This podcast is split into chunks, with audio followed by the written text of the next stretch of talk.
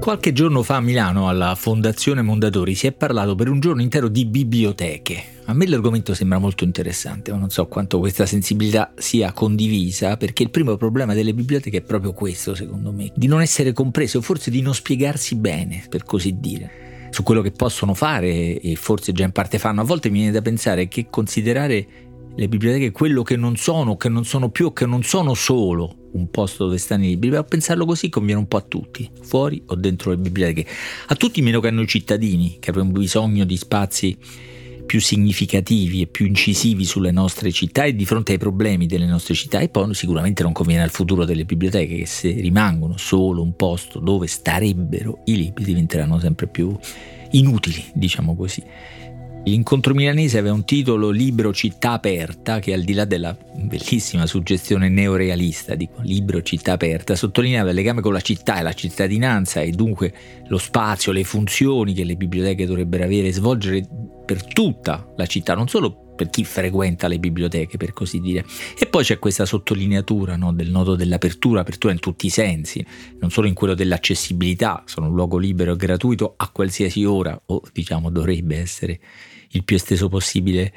l'orario e già qui ci sono sicuramente molte biblioteche non all'altezza di questa funzione, diciamo così, di questa dimensione elementare, ma apertura significa anche, significa molte cose, molte cose diverse, significa venire incontro a domande che, che, che sono cambiate, sono differenti, alle ragioni differenti con cui si entra o ahimè non si entra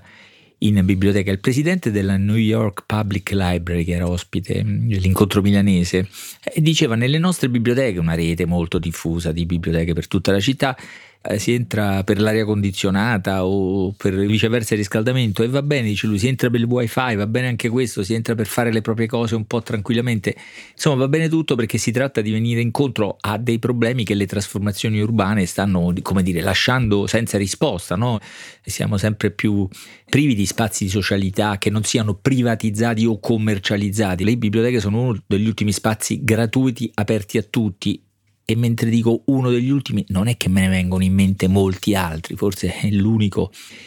e l'ultimo. Poi ci sono i libri dentro naturalmente, che come dire, in questo podcast non posso certo sottovalutare questo aspetto, non posso considerarlo poco rilevante questo aspetto delle biblioteche, ma la sfida è più grande, più grande di quella tradizionale, diciamo così, cioè di mettere i libri a disposizione di tutti. È più grande e in un certo senso più bella.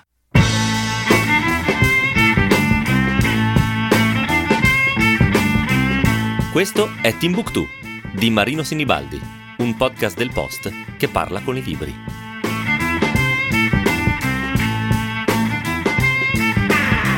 Antonella Agnoli si occupa da anni di ricostruire biblioteche, nel senso di farne di nuove, ma anche di ridare un senso alle istituzioni bibliotecarie che esistono da tempo. Le biblioteche sono istituzioni antichissime, eh? non sto qui a ricordarvelo, anche perché la più importante forse stava, oltre che ad Alessandria, in Egitto, a Timbuktu, quindi guardate un po'. E in un libro di qualche anno fa già cominciava a ragionare su questa trasformazione delle biblioteche, il libro che ha circolato moltissimo tra chi è appassionato, si intitolava Le piazze del sapere e credo riprendesse una esortazione di un importante sociologo Guido Martinotti che diceva le nostre città hanno bisogno urgente di biblioteche di nuova concezione dove i cittadini si possano incontrare stabilendo relazioni sia intellettuali che affettive. Sono le piazze del sapere, sia intellettuali che relazioni sociali, affettive persino e dunque questi luoghi del sapere sono da questo punto di vista delle piazze, cioè sostituiti sostituiscono, diciamo, perché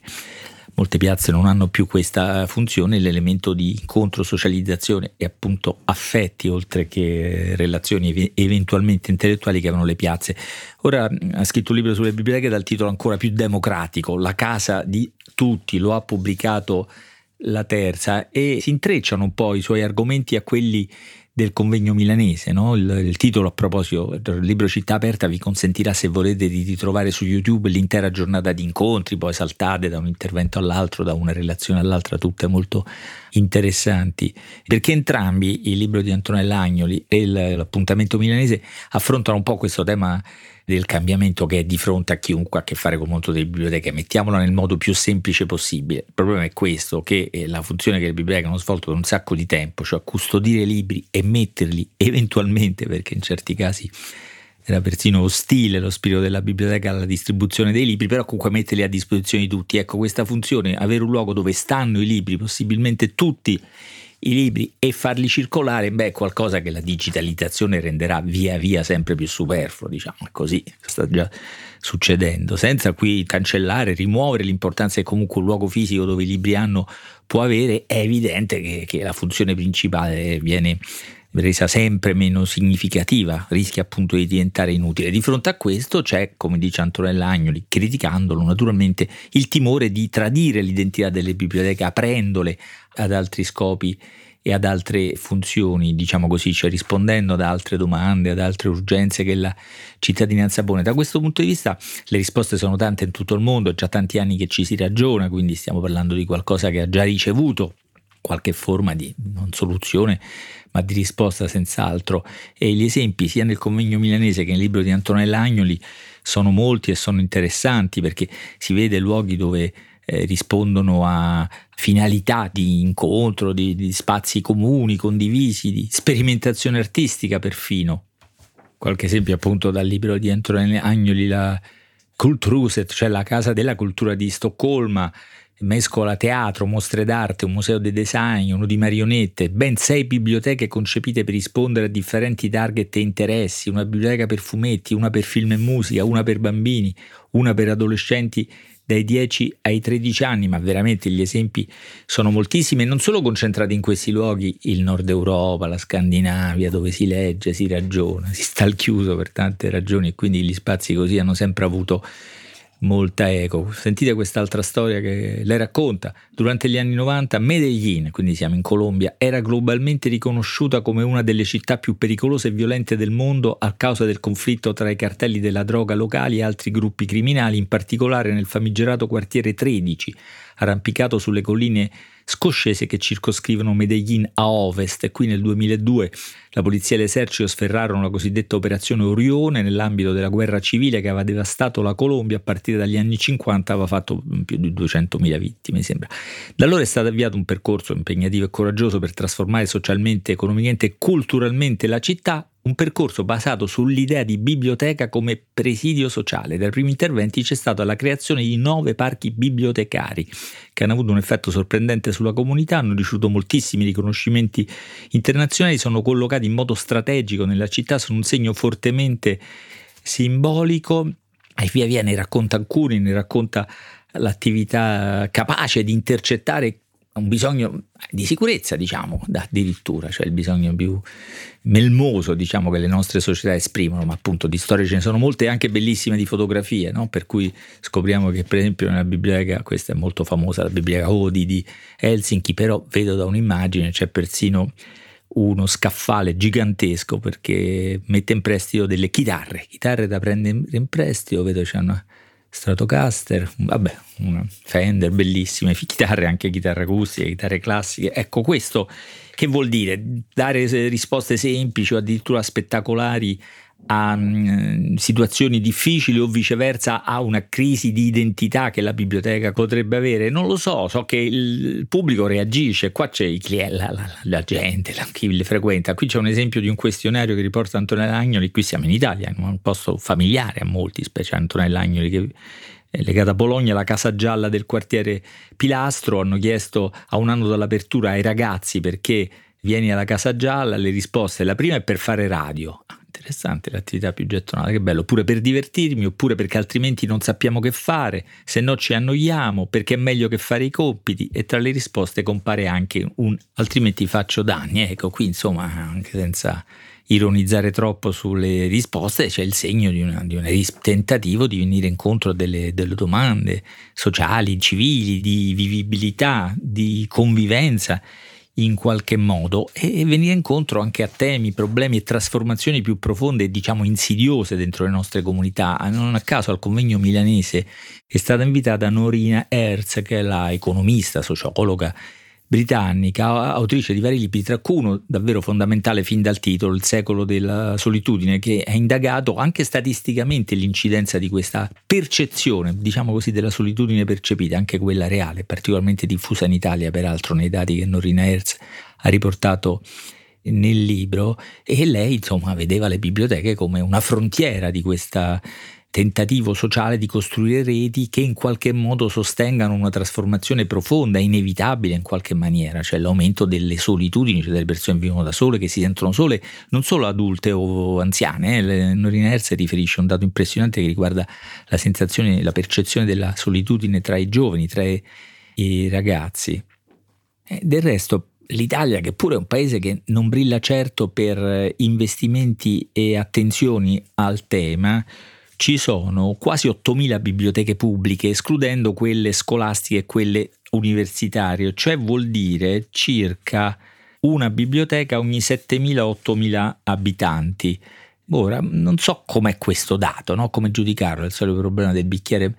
mezzo pieno e mezzo vuoto, però da questo punto di vista c'è una biblioteca ogni 7.000-8.000 abitanti, sarebbero le biblioteche l'infrastruttura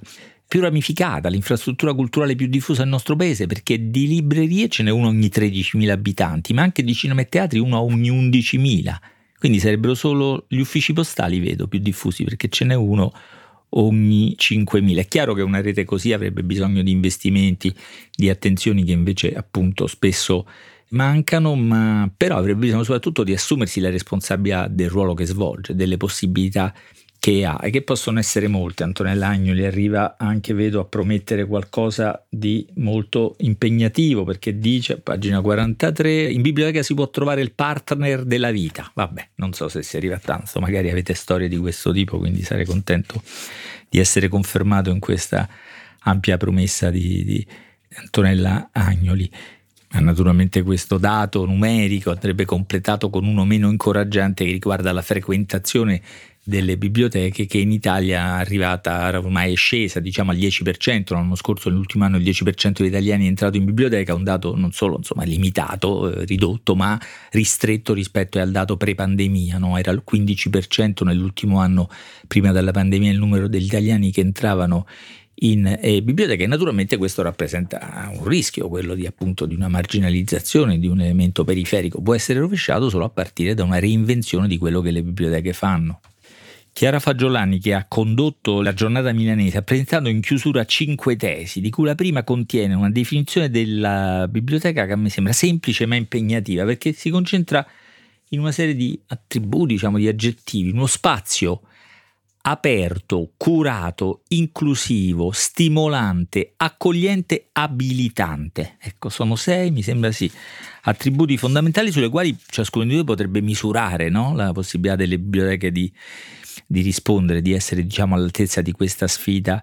e di questa trasformazione che naturalmente corrisponde, come spesso accade, anche alla capacità di essere all'altezza di una vocazione che invece è più antica, originaria di questi luoghi e che in apertura dell'incontro milanese Luca Formenton ha affidato a tre citazioni.